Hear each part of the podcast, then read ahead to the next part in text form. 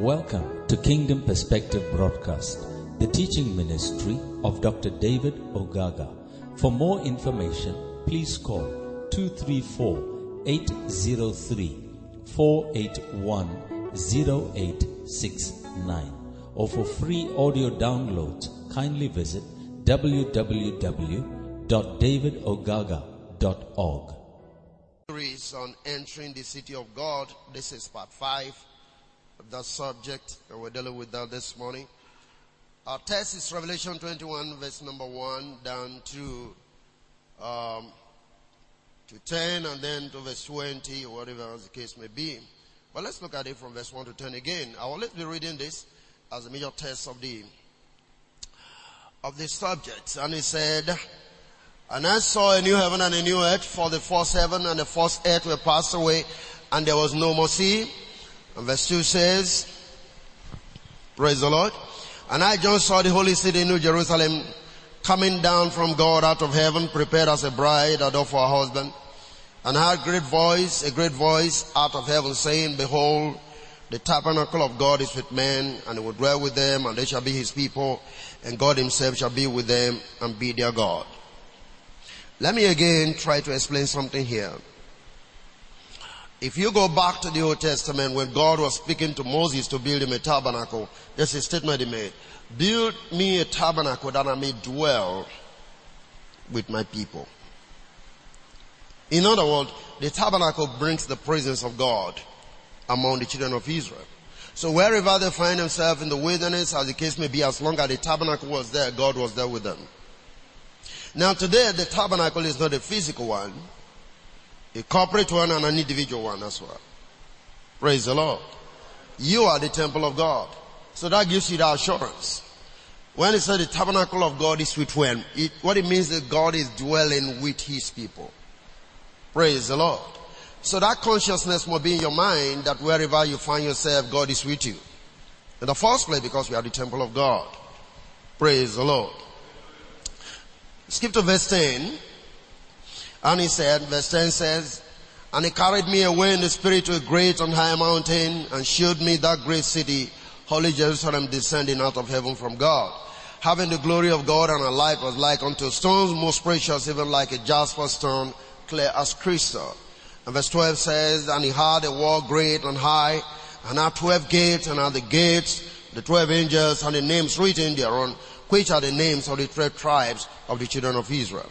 On the east, three gates, on the north, three gates, on the south, three gates, on the west, three gates. So that's 12 gates. So, Ezekiel 48, verse 32. Ezekiel 48, verse 32. And the word said, Praise the Lord. No, we read verse 1. Okay, Ezekiel 38, verse 1 and 2. Let's take a, no, 31 and 32. Let's take that so that we can just follow. Ezekiel 48, 31, 32, 31 says, And the gate of the city shall be after the names of the tribes of Israel. Three gates northward, one of them of Reuben, one gate of Judah, one gate of Levi. We've dealt with those three gates prior to this time. So go to verse 32. And at the east side of the 4,500 and three gates, one gate of Joseph, one gate of Benjamin, one gate of Dan. Now we're going to be dealing with the gate of Joseph today. Hallelujah. The gate of Joseph. Now, the name Joseph actually means increase. And he was the elder son of the two sons of Jacob by Rachel. Rachel was a mother who on the occasion of his birth said, God has taken away my reproach. Because then she started having children. Leah had first before Rachel came in. But Jacob loved Rachel as it were more than Leah. You know the story, right? Joseph was born in Padan Aram, that is Mesopotamia, probably about the year BC 1746. That's when he was born. Praise the Lord. So the Lord has added in the Hebrew, Yeshuf. To me, another son. You find out in Genesis 30 verse 24. So after the first son and he said, the Lord has added to me. So it's actually talking about increase. Something has been added to um, what I had before. Praise the Lord. And there is something very unique about this man. Um, Jacob loved Joseph so much. If I may use the word more than his children, I mean all other ones, because he was the son of his old age. It's like saying more or less like the last born. But was the son of his old age. He was already old before Joseph came in. And there was something all of you know, everybody knows about the coat of many colors that Jacob made for Joseph, right? And uh, what people don't really know was that that, that coat was um, something that was given to maidens and princes. You know, it's a sign of royalty. That's something about that coat. Praise the Lord. It's a sign of riches and high class people. So he could do that for him. Praise the Lord. And uh, you know all of about that. And then we also find that Joseph dreamed a dream which spoke about his future. The eleven stars bowing down the moon and the sun. Um, and this actually increased the hatred of his brothers towards him, which we find in Genesis 37, 5 to 7. I'm giving you the background to who Joseph is, or was. In Genesis 37, 5 to 7, you find that terrible hatred came in because of his dreams. And then in Genesis 41, if you start reading from 54 to 57, you also begin to get the story of the famine that was in the land of Egypt. Remember, his brethren were angry with him. They sold him into slavery. Initially they wanted to kill him, but Reuben said, no, let's not kill him. Let's just leave him there. And then they sold him to slavery. Judah was able to maneuver as well. Remember the story? And then he was taken to Egypt. And then, like a slave boy in Egypt, at the end of the day, he was also tempted by the wife of Pharaoh. Uh, okay, let me also say this. You see, the word Pharaoh doesn't mean one king. The word Pharaoh means it's a title. So there are other people, other pharaohs. Is that okay? That existed. It's a title, just like have Ovie or OB. Whoever ascended the throne is an OB or an Ovie. Is that okay? Ovie is not the person's name, it's a title, it's a function. So Pharaoh is a function. So this particular Pharaoh that bought um, uh, Joseph may not be the Pharaoh that oppressed the children of Israel in Egypt. Is that okay? Are we together? Alright. So we had, when he was in the land of Egypt, there was this terrible famine that took place and uh, we know how that Joseph was able to gather up all the monies in the land and then um, he was about to get his people from Canaan to come to Egypt and provided a place for them which is called Goshen where they were staying and all of that. He was so much powerful in Egypt that everybody was now, he was more or less in charge. Though Pharaoh was there in a figurehead, but everything depended on who? On Joseph. Amen? There is something again that I find very interesting about Joseph here. In Genesis, I think 41, but 46, we find that Pharaoh gave him another name other than Joseph. He gave him the name Zephnatia. That was the name that Pharaoh gave to Joseph. And he was married to Asenath, which was the daughter of the prince of On, and thus became a member of the priestly class. Joseph was now about 30 years of age as at that time. About 30, uh, 30 years of age when he got married to Asenath. And Asenath was a priestly family. And so you find that eventually Joseph became a priest because he was married to a priestly family. Come on, are you following what I'm talking about? Yeah. You cannot marry a daughter of a, of a priest and then she becomes something. She can't be demoted. You have to ascend to meet her status. Are you still there with me? So you find that because Joseph got married to this woman who was a priest, automatically Joseph became a priest. A very interesting story. Praise the Lord. Are you there? Alright. So the name given to Joseph, Zephnatia or Peniah is, is, is quite an Egyptian name, but it means something which is very important. It means a nourisher or nourisher of the living one. So you find that that name again was describing who Joseph was going to be or was or is in the land of Pharaoh. A nourishing one. That is very important because it was very prophetic. You find that Joseph ended up being a nourisher not only of the Egyptians household, not only of the nation of Egypt, but also his family. By the time his father and the rest of the children came to Egypt, Joseph was nourishing them. Are you getting that? So that name was very prophetic. It's given to Joseph by Pharaoh. Okay. Uh, what Pharaoh was actually trying to do is Joseph nourishes me and my family. That was what he was trying to say, but he never realized that that was very prophetic because he was going to be speaking about even that which Joseph would do, not only in, in the land, but also his own people. Praise the Lord. And may God raise you to become a nourisher in the name of Jesus. Uh, okay. Um, I'm going to speak something on this, but let me also mention it. Just about the man of faith, I'm going to describe it much later.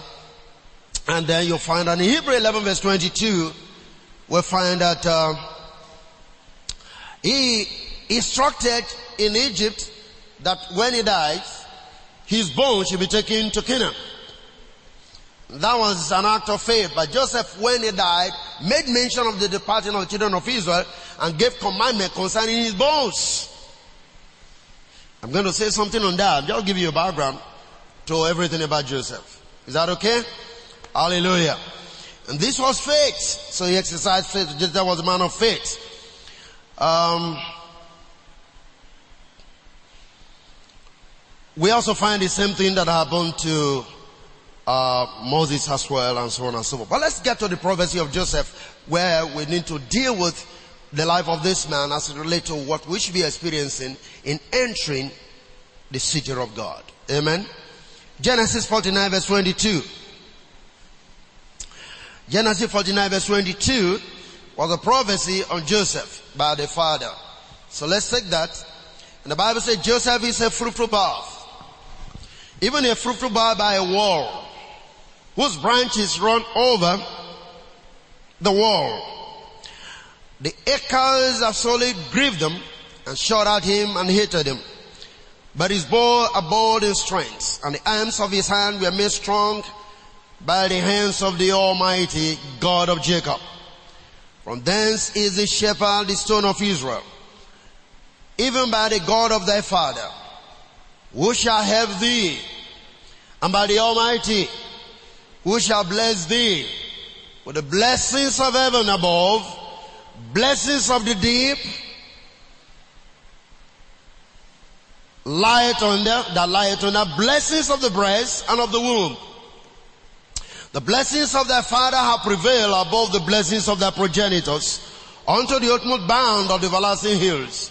They shall be on the head of Joseph and on the crown of his head of whom, of him that was separated from his brethren. Praise the Lord. This is a prophecy that came up unto Joseph. And these are the areas basically we're going to analyze and to be able to see how we ought to be walking in entering the city of God. The spirit of Joseph as a gate. Okay. Um, let's quickly read this again from NIV. Genesis 49 from verse 22. From the NIV. Joseph is a fruitful vine, a fruitful vine near a spring whose branches climb over a wall. With bitterness, acres attack him. They shot at him with hostility, but his bow remains steady. His arms stay limbered because of the hand of the mighty one of Jacob, because of the shepherd, the rock of Israel, because of your father's God, who helps you because of the Almighty who blesses you blessings of heaven above, blessings of the deep that lies below, blessings of the breast and of the womb. Your father's blessing are greater than the blessings of the ancient mountains, than the bounty of old age hills. Let all this rest on the head of Jacob, of Joseph, on the brow of his spring among his brothers. Praise the living God. So let's begin to look at something about the life of Joseph. That is basically the prophecy that uh, Jacob gave before he gave up the ghost. And uh, in my course of study, I found it very interesting. A lot of things were ministered to me when I was sharing, I mean, looking into the life of Joseph. One thing basically that stands out in the life of Joseph is that he has the spirit of forgiveness and humility. In entering this city of God we're talking about, we must imbibe this spirit that this gate represents. The major thing that this gate represents is humility and forgiveness. Praise God. In, in Matthew chapter 5 verse 39, it's an interesting reading. Matthew chapter 5 verse 39. The Bible says, but I say unto you that ye resist not evil. But whosoever shall smite thee on the right cheek, turn to him the other also. And Joseph kind of demonstrated this particular spirit. Hallelujah. He had all the opportunity to revenge for what they did to him. But he will not. Are you with me? He will not. So he completely demonstrated this particular scripture. He believed that vengeance belongs to God, in quote. He was not going to pay back anything. He was not going to revenge whatever thing they have done unto him. As a matter of fact, when his brethren came to him, he wept, recognizing that these are his people who sold him into slavery. I always want to ask this question. Do you truly have the spirit of forgiveness in your heart? For those that have wronged you, for those that have offended you, for those who don't even, I mean, they sold him into slavery. Even when they try to confess, I say, say, no, no, no, no. You thought it for evil, but God thought it for good.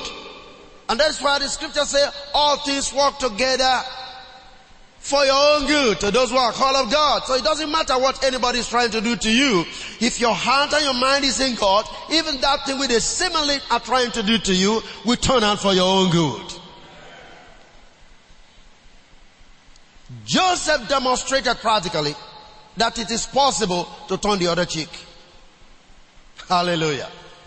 Come on, are we, are, are we together? You see, you need to come to that place of understanding your life. What is it that people have done to you? He was a humble man. He had humility. He was meek. He was gentle. In fact, as a matter of fact, I would say he was Christ personified. Hallelujah. I want you to think about it. Set your spirit. We're talking of entering the city. We're talking of possessing what God has for us. We're talking of coming to the place where that which God truly has for us will become ours. We're talking of having fellowship with God continually on a regular basis because we are with Him in the same place. The tabernacle of God is now with men. Humility and forgiveness. Hallelujah. This, I believe, is one of the most difficult tasks for every believer. It's a very difficult task for every believer. The issue of forgiveness. The issue of humility.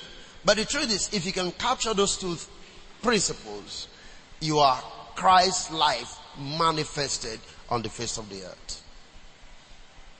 Stephen had the same thing. They were stoning him to death. Lifted up his hand and said, Father, I can all this against your sin. Don't have this one among them. It's like saying, I've forgiven them. They might be stoning me, but I've forgiven them.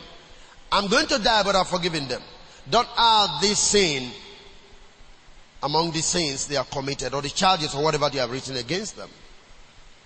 Jesus was on the cross, the same thing. Father, forgive them, for they know not what they do.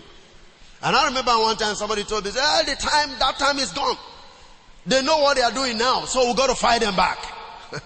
you should be wiser than Jesus, I'm sure. Praise God. Are you there with me? Alright. I mean, if you can really think about this scripture, but I say unto you that you resist not evil. Don't resist evil. Don't fight back. But whosoever shall smite thee on the right cheek, turn to him the other also. And that's the difficult thing to do. Oh, you slap me? Now I will let you know who I am. But you see, your fighting back is not really who you are. Praise the Lord. Are we there? I want you to understand this. Let's imbibe the spirit of forgiveness. Let's imbibe the spirit of humility. God actually says in His word, He resisted the proud, but giveth grace to what? To the humble. In other words, wherever is humble, there is a place for lifting. There's a place for a higher ground of movement. If you can learn to be humble. Don't resist, I mean, evil for evil. Don't try to do that. Don't try to pay back. Joseph will not pay back. Praise the living God. So these are the gates that we're looking at. Number two factor about Joseph, as part of the principles that we need to begin to involve to be able to enter into the city of the living God. The second major principle we find is mature sonship. He was a mature son. He demonstrated the spirit of maturity. Amen. In doing the will of the father. Mature sons do the will of their father. This is what he did in Egypt. He bought the whole land of Egypt for Pharaoh. All other people were coming in to buy stuff, he got all the money. And then much later they found people came in paying and giving them food. And then he was able to apportion certain percentage to Pharaoh. In fact, he was the custodian of the whole land.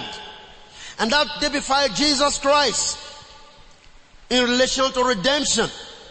Jesus came into the world and is buying the whole world back unto who? Unto God. Praise the Lord. So it's like Christ redeeming the whole world unto God, buying back the world unto the Father. Our focus should be how we get men into the kingdom of God that will bring joy and glory to the Father. Because see, Jesus had paid the price, but you see, it is our responsibility to get men to know what the Lord have done. Just about the whole of the land of Egypt for Pharaoh. Jesus bought the whole world for God. In your responsibility as a mature son, it has to do with how many people you can turn on to righteousness. Praise the Lord. So you see, one of the major principles by which you enter into the city gate is how much concern you have for the lost souls. How you're trying to populate the kingdom of God. What effort are you making to bring truth to people? How are they responding or how are you trying to make sure they respond to the call of God upon their lives? These are the things that qualifies you to enter into the city of the living God. Are you following me? God will speak about Jesus. This my beloved son in whom I well pleased. Hear him. All because of what he was going to accomplish. Not just ordinary sacrifices like the Egyptians, I mean the Hebrews were doing.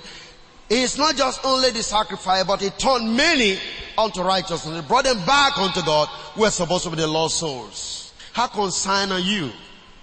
So you see, when you're winning souls, you are turning men into righteousness and you are already performing the very duty that Joseph performed in Egypt. He bought the whole land. Christ died for the whole world. God wants everyone redeemed. And it is your responsibility that this is done. So I ask you, how concerned are you about souls? What effort are you making in turning many unto righteousness? Two nights ago, I was dealing with somebody who had a very terrible issue on Facebook. He just sent me a note and said, I need prayers. I said, what do you want to pray for? What do you want me to pray for? He said, pray that I can continue in the faith. I just laughed. And as he was talking to me, I decided to go to his profile. And I saw the whole of his profile. It was rubbish. And I knew immediately what his problem was. We discovered about 30 minutes and the next thing he told me, he said, thank you for saving my life. And I have to ask him, first of all, drop this your account and open another one. Because even the relationship you have in that account cannot cause you to serve God. There are some people you don't need in your life if you want to move forward in God. Do you understand that?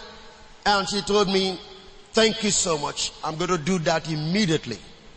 And then he sent a phone number, please help pray for me. I said, I will pray for you. Praise the Lord. Are you following what I'm talking about? You see, whatever medium you have is meant to serve the gospel of Christ. Some of you open this Facebook just for, they call it social, social media. So it's all about talk. You just talk rubbish. You just post nonsense. You know, pictures on Instagram, foolishness being exhibited. You know, sometimes all you show is your face. Show your face all the time. I don't know what's in your face that you want people to see all the time. What's in your face? Praise the Lord. Your face, your children face, your, your husband face, your wife face. What is in those faces? Want to see Christ. Praise the Lord. Is anybody following what I'm saying? You go to some people's pages, you don't see a word. You don't see a word about Christ. It's only their picture. They pose this way, they pose this way, they do this way. what is that got to do with God, man? Nothing. Serve God with every ability you have. Turn men into righteousness. That is maturity. So Joseph was a mature man and was turning everybody to come into the kingdom. Buying up the whole land, handing over unto Joseph. Joseph was now ruling and reigning over so many people. Wisdom was manifested through Joseph. Praise the Lord. Are you with me?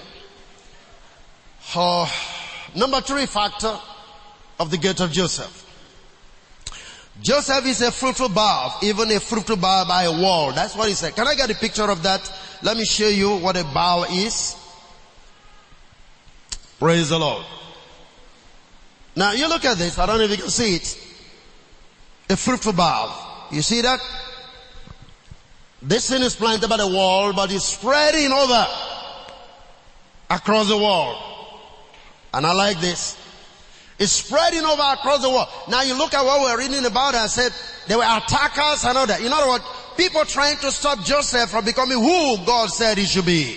But no, Joseph grew, multiplied, and could cross over the wall. No obstruction can stop you when you have the spirit of Joseph. Nothing. Let men erect the wall. Let people, whatever it is, there is an energy, there's a spirit in you that can move above obstacles. You will still blossom. You will still prosper. In the midst of difficult time and hard time, there's prosperity in your spirit. It's a fruitful bough. You can't stop Joseph. Will I get envious, be jealous, put him in the pit, you know, put him in prison. As a matter of fact, the Bible says even in the prison, he prospered. You can't stop the spirit of Joseph. Are you with me? That's what it means, a fruitful bough. Now the word bough is very important. We need to define that for you. The word bough or ban actually means a son. What you see there, a fruitful bough, B-O-U-G-H. That word in Hebrew is ban or bane Ben, as a matter of fact. B-E-N. That is what is in Hebrew. And it means a son. Not just a son. A son as a builder of the family name. Praise God. Are you there? It speaks of relationship. It speaks of that which include grandsons, subject, nation, quality or condition. And for me this is very important. Joseph was not just a son, but a son that was building the family's name.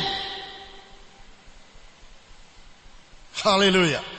So you see, because of Joseph alone, I mean think about it, Israel was known. Israel was recognized. The whole of his children. In fact, he was truly a builder of the family name. What do you do? How are you, how are you intending or how are you at all trying to build a family name? Outside of your biological family, I'm talking about the household of faith. How many people we know about Christ through you because that's your true family in the first place. Hallelujah. So, in doing this, we'll come to the place of maturity. Let me show you something there. One thing that depicts maturity in building the family's name. Okay, Ephesians 4 verse 13. Look at that. Ephesians 4 13. It says, till we are come in the unity of the faith and of the knowledge of the Son of God unto a perfect man, unto the measure of the stature of the fullness of Christ. There's, there's a level of maturity. You've got to get that. Ben means a mature son that building the family name. The point is this. Even let's bring it down to your local assembly. How many people will want to go to your church because of you? How is your character helping to get people get converted into your local assembly? By reason of Joseph alone, his parents were known, his relations were known, they had a good place. Pharaoh respected these people just because of Joseph. That's how to build a family name. What are you doing? Will people come to, come to the church because of you? In your own biological family setting, how many people want to come and relate to your family? Because that word also means relationship. How many people want to come to your family because of your character? Husbands, wife. How many people? You see situations sometimes because of the attitude of, of, of the spouses, people just don't want to identify with particular family. Am I correct somebody? The wife could be naughty. The wife could be a talkative one. The wife could be a nagging woman. I mean, all manner of things. My husband could be a drunkard, doing all manner of things. And the name of the family is being robbed in the mud. Praise the Lord. But we're talking about Joseph. We're talking about the gate of Joseph. The man whose is a fruitful band are all over the world. The man who has come to the place who can build the family's name. We're talking of mature people. That because of you, men want to know God. Because of you, people want to identify with that family. Because of you, they want to become friends to your family. How many people can truly identify with your family or with your church because of you? As the gate of Joseph. Hallelujah. Are you with me? Praise the Lord. They're going to come into maturity to the stature of the fullness of Christ.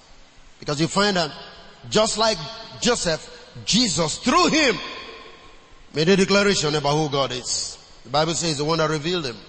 Through Jesus, men got to know God. Through you, people should know who God is. They should know which family you belong to. Just by your character. The strength you carry. That is the band. First Corinthians 14 verse 20. See dealing with that. Maturity in the life of Joseph. But remember, he was just about 30 years old when he started all of this thing. Okay? First Corinthians 14 verse 20. Brethren, be not children in understanding. Howbeit in malice be children. But in understanding be what? Be men. Praise the Lord. Come on, are you with me? Let me read this from another translation. Let's just take a baby message or anything. There's a place from being a child. There's a place not to be a child.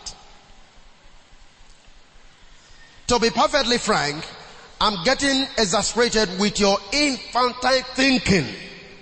How long before you grow up and use your head, your adult head, it's alright to have a childlike unfamiliarity with evil. A simple no is all that is needed here. But there is far more to saying yes to something. Only matured and well exercised intelligence can save you from falling into gullibility. Hallelujah. Joseph will say no to Pharaoh's wife. Are you there with me? Use your head. mature sons that can build a family name. Are you with me? Praise the Lord. It's okay to be a child, but don't die being a child. But he made mention of that. If you go back to that place, he talked about issue of malice, issue of whatever. You understand that? Let's look at the next place. Let's see. Verse 21, 1 Corinthians 14. You can go back to King James. 20, 21. Let's look at it. Be not children in understanding, howbeit in malice. Be your children, but in understanding be men. Amen? Okay, we can stop that. Let's even take that verse 20 again and look at it very critically. In understanding, I mean, in malice be ye children. What is that supposed to mean? In malice be ye children. You see the drama that we watch here? Hmm? You keep grudges in your heart. You keep envy in your heart. You keep revenge in your heart. No, you can't the gate of Joseph with that kind of spirit. Joseph will not keep malice against his people because it's only him slavery. No, he has a way of revenging them if he had wanted to by the time they came to Egypt. He was the one in charge. But Joseph will not keep anything in his heart. Can you truly look at everyone in your household or in the family with a clear vision, with a clear face, I mean, with a clear mind? When you look at somebody's face, what do you see? Do you even want to see some, some other person's face sometimes along the line? Malice. In malice, you say you have to be like children. Why? Because children doesn't keep malice. Their heart are free. Are you with me? Children can just be angry with one another and quarrel with one another. In the next five minutes, they reconcile. Adult want to keep that. Write it down. Anything is coming up tomorrow. Remember what you did yesterday. You are trying to do another one now, or you are trying to repeat it. They are always storing up what people have done to them. That is not a mature son. It is always God forgive them, for they know not what they do. Praise the Lord. Are you there? So there's something we are supposed to manifest in Romans 5 verse 5. In, in, in the level of maturity of Joseph to build a family name, this is the spirit will carry. Romans 5 verse 5. Now hope does not disappoint because the love of God have been poured out in our hearts by the Holy Spirit who was given to us. We have love in our heart. We don't keep malice in our heart. We keep love in our heart. We exercise love in our heart. We manifest love in our hearts to all men. Joseph was full of love. And so he would tell the brethren, you thought it for evil, but God thought it for good. Just come. I'm in charge. There's food for you. Good land, Goshen. There. No malice. Love. Do you have love in your heart? Praise the Lord. Are you there with me? Amen. Okay. I want you to pick that because very vital. Very, very important that you have to walk in love at all times. Among yourself, within the church, walk in love. That's the only thing that brings you into the city of God. Walk in love. The love is already in our hearts. Don't let malice replace it. Don't let envy replace it. Let not jealousy replace it. It's all love, nothing more. Just love. Praise the living God. Amen. All right. Um, one of the things we need, sometimes it's always a difficult thing. You say, God, how can I do it? I don't know, but let me just give you this. Philippians 1 verse 19. And I love that. Because to help you, you'll be able to understand that there is a kind of prayer you can pray for your love to truly grow, if I may use the word. For I know that they shall turn to my salvation through your prayers and the supplication, I mean the supply of the Spirit of Christ. That's what I want you to get. There is a supply. Hallelujah. A supply of the Spirit of who? Of Christ. You need it regularly. It's just like talk about deliberate. Give us this day our deliberate the level of love that you can exhibit directly connected to the supply of the Spirit of Christ. Hallelujah.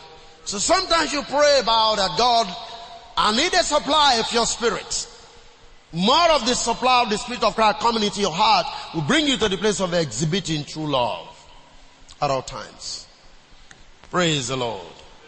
Amen. So you need it. You need that spirit. You need a supply, regular supply of that spirit. In other words, constant inflow of Christ's spirit within you and out to other people. The more you receive, the more it goes out. You're building the family name as a mature son. Men can decide that I'll be coming to you because of the nature that you carry, the character that you bear. They want to come to you. They want to relate with you. Praise the living God.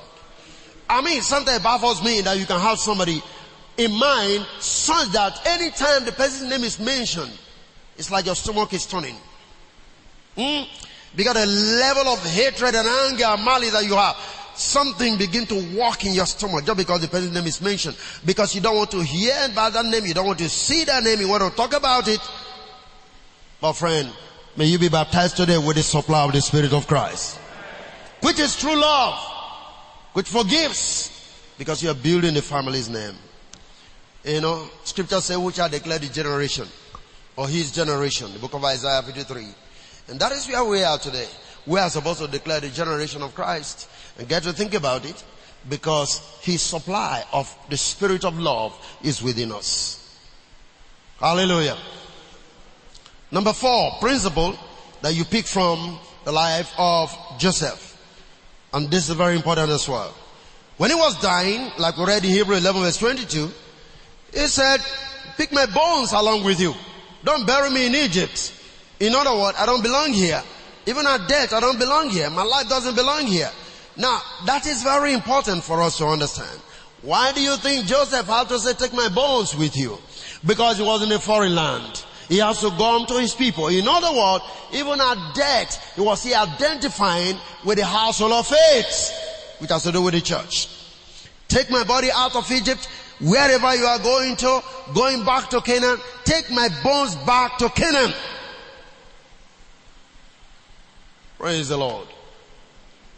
So he was identifying prophetically with his church. And this is why you find that the bones of Jesus were not also broken on the cross. The Bible says none of his bones were broken. Why? Because the church was supposed to be one. If the bones of Jesus were broken, remember, the church is the bones of his bones and the flesh of his flesh. Is that okay? So if his bones were broken, the church would be scattered. But none of his bones were broken. Just as bones were brought from Egypt. We are talking about the household of faith that are fully united. And you got to be united with the body of Christ. You are part and parcel of the body of Christ. The flesh of his flesh and the bones of his bones. And some of you live in a fragmented state, disjointed.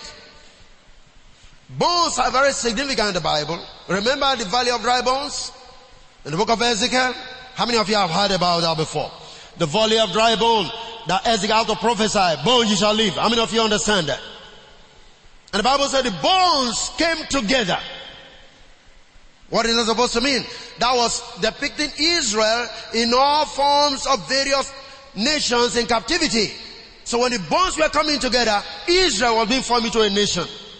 Bones are very significant in the Bible. You need to understand. Hallelujah. So when the bones of Joseph were carried, it was because we were identifying with the household of faith. How are you identifying with the church? Think about it. Because that's where you belong. That's where your real life is. How are you identifying with the household of faith? Joseph said, don't leave my bones here. Take them along with you. I'm talking about the gate of Joseph. One of the major characteristics of this gate is identifying with the household of faith. How you identify with the church? How you identify with the body of Christ? Locally and universally. What's your identity like? Are you separated? Do you live your own world? I mean, live in your own world. Have nothing to do with people. You don't make contact with your fellow Christians. You don't make contact anywhere. How united are you with the church of God? Joseph said, don't leave my bones here. I don't belong here. Take my bones along with you when you're going back to Canaan. Hallelujah. He knew where he came from. He knew where you're going to go back to. Even at death, if you will. He said, take me back there. Take my bones there. I belong to a particular nation. I belong to a particular tribe. I belong to a particular community. How united are you? I'm asking you again.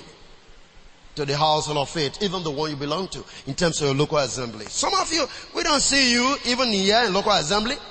Maybe we see you just once in two months, one to three months. No, not weekly activities. No, no, no. Prayer meeting. No, not for you. How are you identifying? We talk of doing stuff. No, you can't think about making any contribution. How are you identifying with the church? Joseph I don't leave my bones. Take me along with you to Canaan. Are you there with me? I belong to a household. That's the place that I, by the grace of God, raising him. I belong there. Take me back home.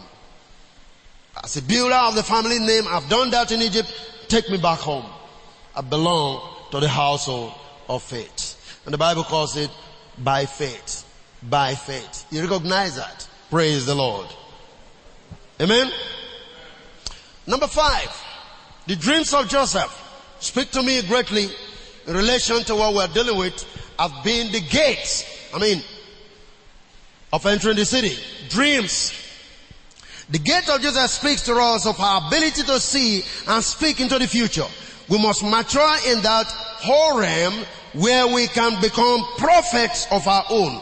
We see the big picture of what God has in mind and our part and role in that agenda. This is very important. Joseph dreamed a dream, remember the story, of the eleven stars bowing down the sun and the moon. And he was telling his father, this is what I've seen. The father interpreted and told him, oh, are you trying to say your own brothers, myself and your mother were going to bow down to you? It simply means Joseph got to know somewhere along the line he is going to rule over his family. Do you understand that? This gate gives you the ability to see your future. This gate gives you the ability to see what God has in mind.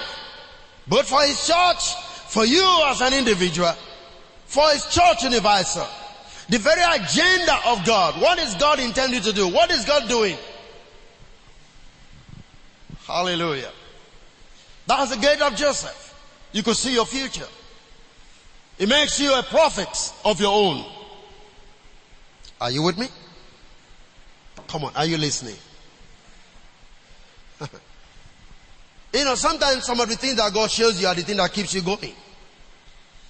Some of the things God has spoken to you are the thing that keeps you going.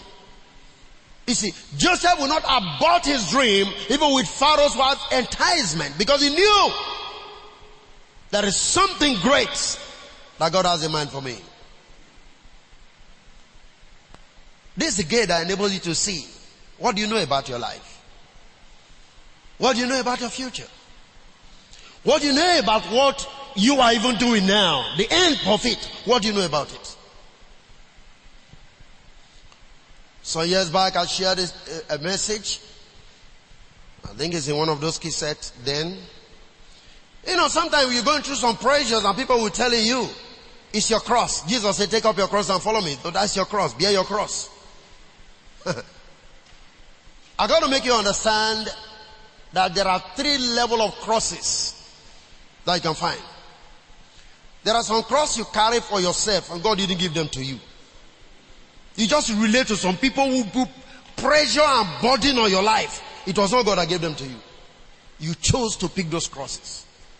When you walk in foolishness and forget the light that God is bringing your way, you are anything you see is you. It has nothing to do with God.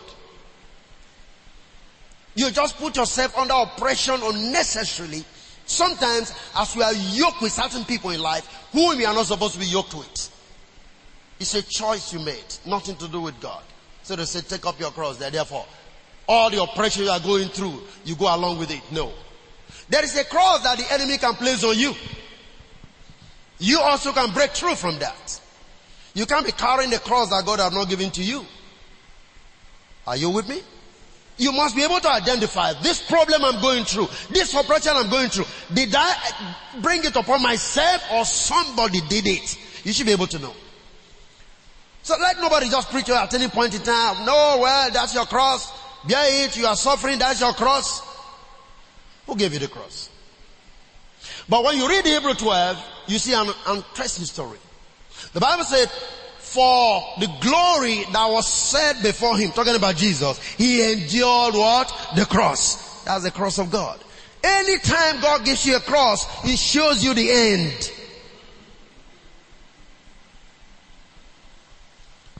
If you are carrying a burden, you are carrying a cross, and you don't know what the outcome of the cross will be, it's not from God. Are you listening? For the glory that was set before him, Hebrew chapter 12, I think verse 2 or so. The glory that was set before him, he endured the cross. Joseph went through because he saw the glory. They were prison in the wilderness, but God already promised the children of Israel, I'm taking you to what? The promised land that flows with milk and honey. So the problem in the wilderness was nothing to do. They can still be able to endure because there's going to be a glory in Canaan. If you are carrying any cross that God has not given to you, I command that it come down in the name of Jesus Christ. Be loose from that cross. So don't let anybody come preach to you. Just, you know, take up your cross. You going through some useless thing, take up your cross. You, anytime you tell me take up your cross, I tell you, show me the glory. If I don't see the glory, it's not my cross. Because anytime God wants to give you anything cross-like, He shows you the end. Jesus was able to endure the cross because He saw the glory. What are you seeing on the cross you are carrying? It could be a cross you chose for yourself. It could be a cross that men impose upon you. And if any of those things are the things you are going through today, they will drop from your shoulder in the name of Jesus Christ. So Joseph saw the big picture. He knew there was going to be another life, another season, a glorious one. By reason of his dream. I'm saying this gate can make you see your tomorrow. Praise God. Sometimes pastors do certain things and my only prayer is God, this is not what you told me when we started this business. You called me, you want me to preach and I asked you question, you gave me answer. Part of the answer you're giving to me, I haven't seen it. You never gave this to me as part of my assignment. You talk to God. You could be a prophet of your own self if you truly walk through this gate of Joseph. Praise the Lord. Are you with me? Dreams are relevant. So, you came to see yourself. Apart from Joseph seeing himself to be in that position, he knew the entire family are going to be part of the picture that God has given to him. Because think about it. When he was sold into slavery, he was already separated.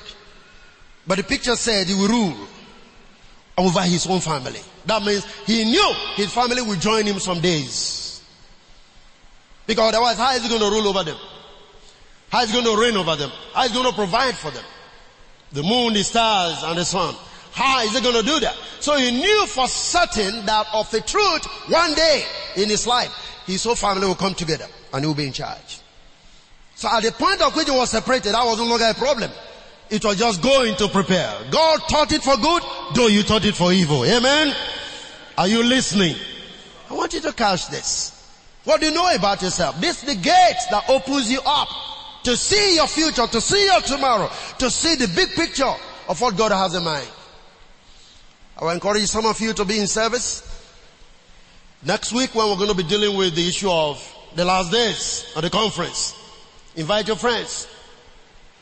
You know, you read end of the world and in Ephesians you read world without end. Have you read that before in your Bible? Are, are we together? World without end, end of the world. What does that mean? All we keep on saying was the world is ending tomorrow. Because something is happening. So the world is ending tomorrow. But Ephesians say war without end. So which one is ending and which one is not ending? Try to be around. Invite your friends. So that we deal with the issue of what that which is called the last day. Praise the living God. You need to see the big picture of what God has in mind. Which one is ending? and the Lord is saying the creation is waiting for the manifestation of the sons of God. Which one is ending? Where are the sons of God that creation is waiting for? Praise God. Are we there together? I'm trying to say, if you truly enter through this gate, if you're walking in this gate, you will see your future. You will see your tomorrow. You will see the future of your children. Praise the living God. There's a scripture the Lord gave to me in my household that I don't miss meditating upon. And that scripture is playing out every day among the children, my wife, everybody. That picture is playing out. That word is playing out. If you have some covenant scriptures for your family. That this is what God gave to me. Personally. Hmm? You should have some scriptures. Praise the Lord. Help me, let me put something. Proverb 9:11. Let me just look at that. That is what I'm looking for. If you take time to read that, then we're almost going to be done here. Proverb 9:11. Can you get it? Praise the Lord. Look at this. 1992, God gave this to me when I was still in University of Port Harcourt, lecturer at Demonstration Secondary School. And God wanted me to go into ministry. I said, I don't want to go. 1992. Something terrible happened in the night. My heart started expanding and I literally was seeing myself dying. I was alone in the house. My friend I was staying with, I traveled to Lagos and I had, I had to cry out that night at about 1 a.m. and say, Oh God, is this the way I'm going to die? And I heard this audible voice. Proverbs 9:11.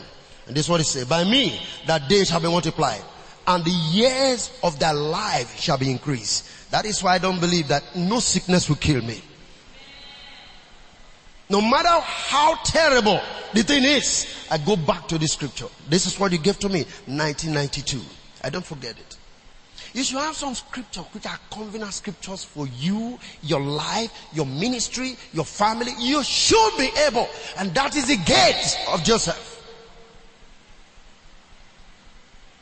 Praise the Lord.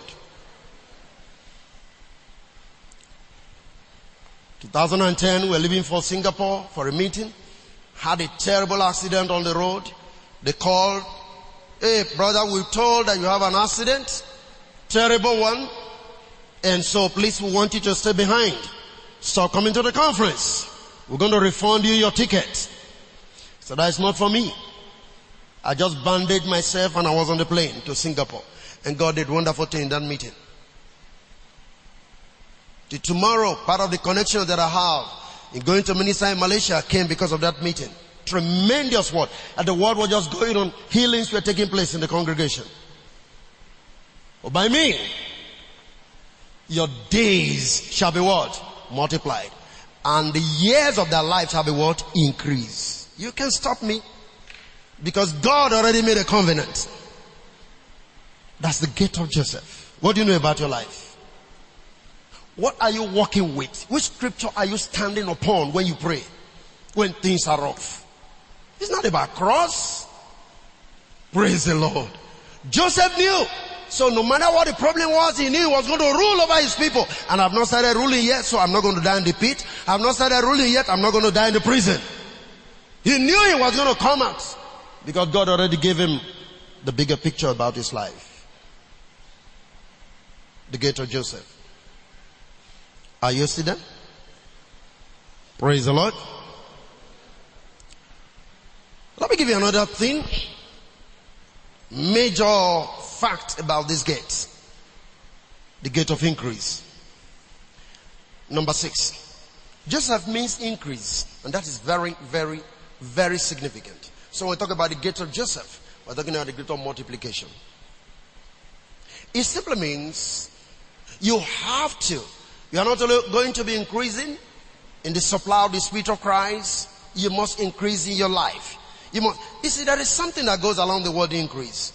The Bible made us understand Joseph, I mean, Jesus increased in wisdom and understanding and our favor amongst men and God. How many of you have read that? Increase, increase, increase. It's a major You're increasing knowledge. You should increase the knowledge of not just who you are, but about the things of God. What is your level of increase? And if you understand what it means to increase, it means to come to the place of dominion because it has to do with increase and multiplication. Hallelujah. Are you following? So for Joseph means increase, meaning we are talking of the spirit of multiplication and increase in the things of God. Now one of the things that follows increase and multiplication is dominion. Praise the Lord. So the name of Joseph speaks of increase and dominion.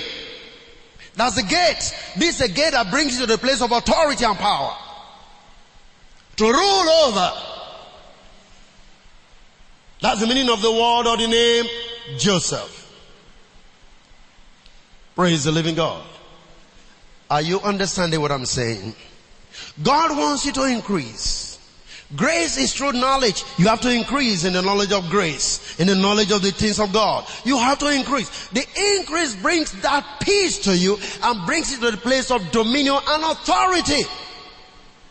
You know, the word that God gave to Adam and Eve is let's make mine our image after our likeness, let them have dominion. And then next thing told them, say, go ye into the world and do what? Multiply. That's increase. That's increase. You can't increase without multiplication. So what's your level? I mean, you've been a Christian for some time now. What's your level of growth? Like Ephesians will say, grow into the stature or the measure of who? Of Christ. How far have you gone? Are you increasing in Christ? Are you increasing your knowledge about Christ and of Christ? What do you have? Praise the living God. That's the gate of Joseph to increase. So if you were, if you are where you were two, three days ago or last year or years gone by, you just make no progress in your spirit. You have not started accessing this gate yet. You have not started accessing this gate yet. Praise the Lord. You're listening. I want you to catch this, that there's a need for you to increase. There's a need for you to multiply. It brings authority. It brings dominion. So when the name Joseph means increase, that means it's going to increase and multiply. And what happened? He went to Egypt. That factor was working in his life. When the brethren came, the factor was still working in his life. And all things were moving the way they are supposed to move because he bears the gene of increase right in his name. He lived out his name because he multiplied and increased. He had dominion because that is what the name stood for to increase. And you can increase without multiplication. And when you multiply, you have dominion. Come on. Are you with me?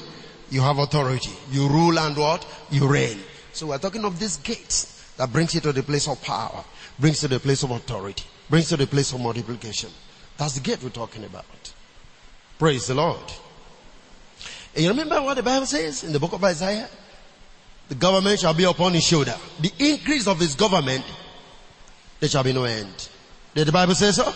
We refer to who? To Jesus Christ. Increase. The increase of his government. The increase of his authority. So when, when you see the word Joseph increase, they're talking about authority that magnifies that name.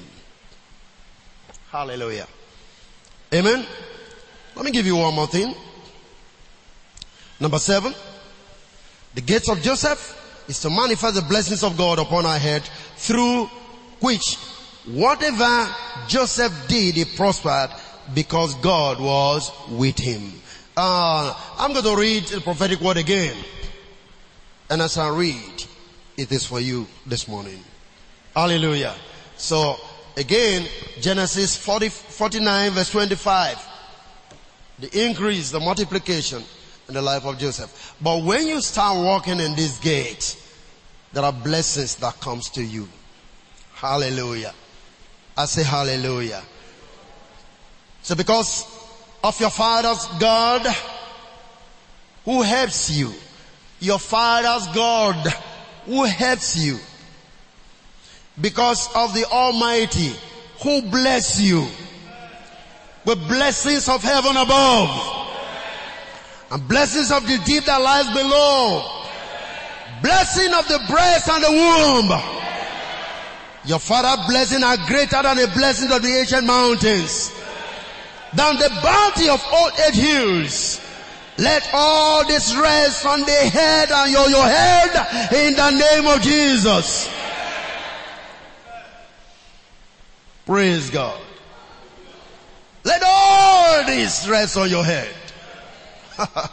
when you start walking on the gate of Joseph, all this will rest on your head. Hallelujah. Your father's blessings are greater than the blessing of the ancient mountains. I love that. I love that. The verse 25 is the key thing.